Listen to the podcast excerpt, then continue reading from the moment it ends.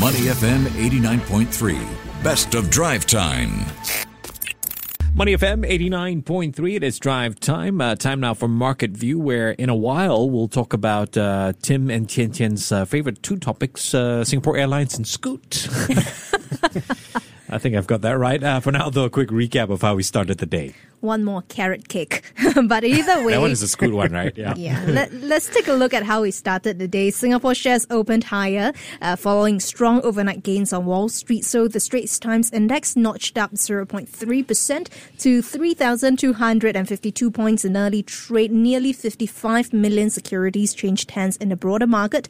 Now, off to the closing numbers, the benchmark STI closed up 0.53%. We're looking at 3,260 points.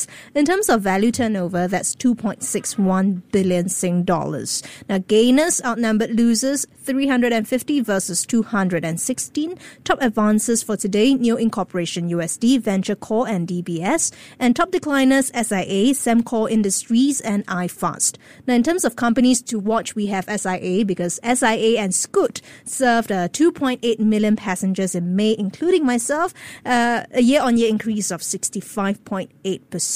Now, meanwhile, from Singapore's key exports showing a larger than expected drop uh, to the Bank of Japan keeping interest rates ultra low, major economic developments continue to weigh on markets. Now, corporate developments continue to be in focus as well. We have Micron saying that it's committed to China. Tesla's China expansion hit the speed bump as well. So, for more market moves and views that speak to our regular, Benjamin Goh, Head of Research and Investor Education at SIAS. Ben, welcome to the show. Hey, guys. And Ben, let's start with the usuals. How has the STI closed for the week? Any surprises when it comes to the biggest movers? We have Top Glove uh, reporting earnings as well. So, any surprises there? Uh, not really. So it's been a great week alongside yeah. all the major markets. Uh, and really, we need to thank our good friend uh, Jerome Powell and his uh, gang at the Fed. Yeah. Uh, so moderating inflation in the U.S., leading to perceptions that we have hit uh, peak interest rates and peak inflation. So all that provided a good narrative for this week's uh, performance. Um, so uh, if we look at Top Glove specifically, so uh, I think there's an existential issue with uh, you know the uh, business environment that Top Top Glove is facing. Mm. So as you pointed out, its um, performance is not good. Uh, specifically, its revenue is actually down 64% year on year, mm. and this is actually the fourth consecutive quarter of losses. Uh, if you look at the product that Top Glove makes, I mean, certainly this is away from an iPhone or a PlayStation. Mm. So the company can't really say, hey, you know, we've got a great product, it does this, it does that. Not really. Mm. This is the kind of product that people want to pay very little for. It's disposable. There are no obvious distinctive features compared to its competitors. So in this kind of business, there's going to be relentless margin compression. People yep. want it cheap, they want it good. It's very hard to make money. So um, not surprising, unfortunately, that this is the kind of environment that Top Glove is facing. Ben, uh, let's talk about Scoot serving 2.8 million passengers in May. That includes Chua Tian Tian, by the way.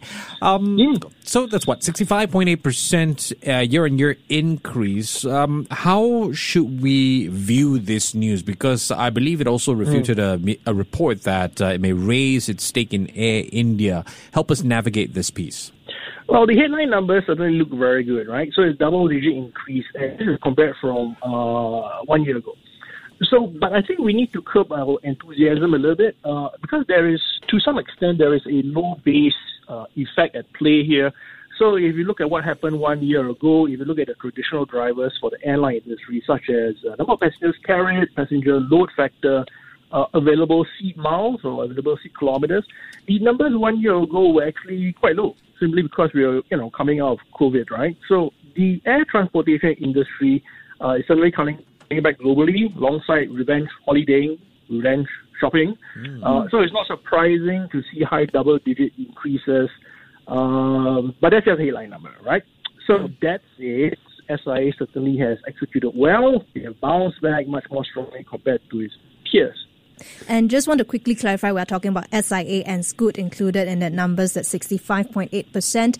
And mm. uh, meanwhile, Jardine Cycle and Carriage and used car tech platform Carro today announcing a strategic partnership uh, worth over 60 million US dollars, I believe, for used cars and after sales.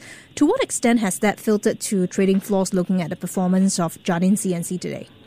Well, trading was lively, but not significantly um, much more uh, lively compared to previous days. Uh, the stock price went as high as $34.45 uh, in the early afternoon. Uh, it has since closed at $34.10, I believe. Uh, don't really think the news is moving the needle that much for Jardine C&C uh, because the company's market cap is actually about $13.4 billion. So the partnership is valued at US uh, $60 million. So definitely good news for the company, but uh, whether or not it's going to be a game changer and what they do with it, uh, I think uh, we need to give it some time to uh, for it to um, come to fruition. Ben, any surprises uh, from you at all with the 14.7% uh, drop of NODX um, uh, for the month of May? Mm. yes, actually. So the consensus forecast was for a drop of 8.1% drop. So this is far worse than expected. this is, in fact, the eighth consecutive month of contraction uh, and the non-oil domestic exports went into negative territory way back in October 2022. So uh, if we tie that back to the manufacturing PMI, that was actually also in uh, contractionary territory since September 2022, except for February this year. So certainly, um, the Singapore economy is facing headwinds uh, with regards to its trading partners, US, Europe, and China, not expected to post really good GDP numbers this year. Um, but that said, probably next year is going to be much better for Singapore, um, at least statistically speaking, right? Because this year is going to have a low base effect. Mm, okay. If you're just tuning in, we're now in conversation with Benjamin Goh, Head of Research and Investor Education at SIAS. Uh, elsewhere, Ben, the Bank of Japan maintaining ultra easy monetary policy today. It seems like the BOJ will patiently sustain that massive stimulus we're seeing right now. How effective will mm. this be, though, in bolstering the Japanese economy, given that, uh, correct me if I'm wrong, I think they are predicting inflation to sort of slow down a little bit in mm-hmm. Japan, right? Um, I think the uh, monetary policy that the BOJ has embarked on is not specifically meant to pump prime the economy. Mm. So if you look at the history of inflation in Japan, uh, it's been really low in some years, and uh, it's actually negative inflation since the year 2000. So the idea here is that the BOJ is concerned that inflation might go back to close to uh, being zero. So currently it's 3.5%. So their monetary policy uh, is meant to kind of entrench a inflation rate of around 2%. Mm. Um, and that's why it's, uh, you know, it's ultra easy. So it's not really to kind of kickstart the economy. That's not really the main idea. But it is, of course, a bonus if uh, it does to higher GDP growth. Um, so that's it. As you can see, the policy embarked by BOJ is certainly uh, very different compared to its peers. Mm, okay.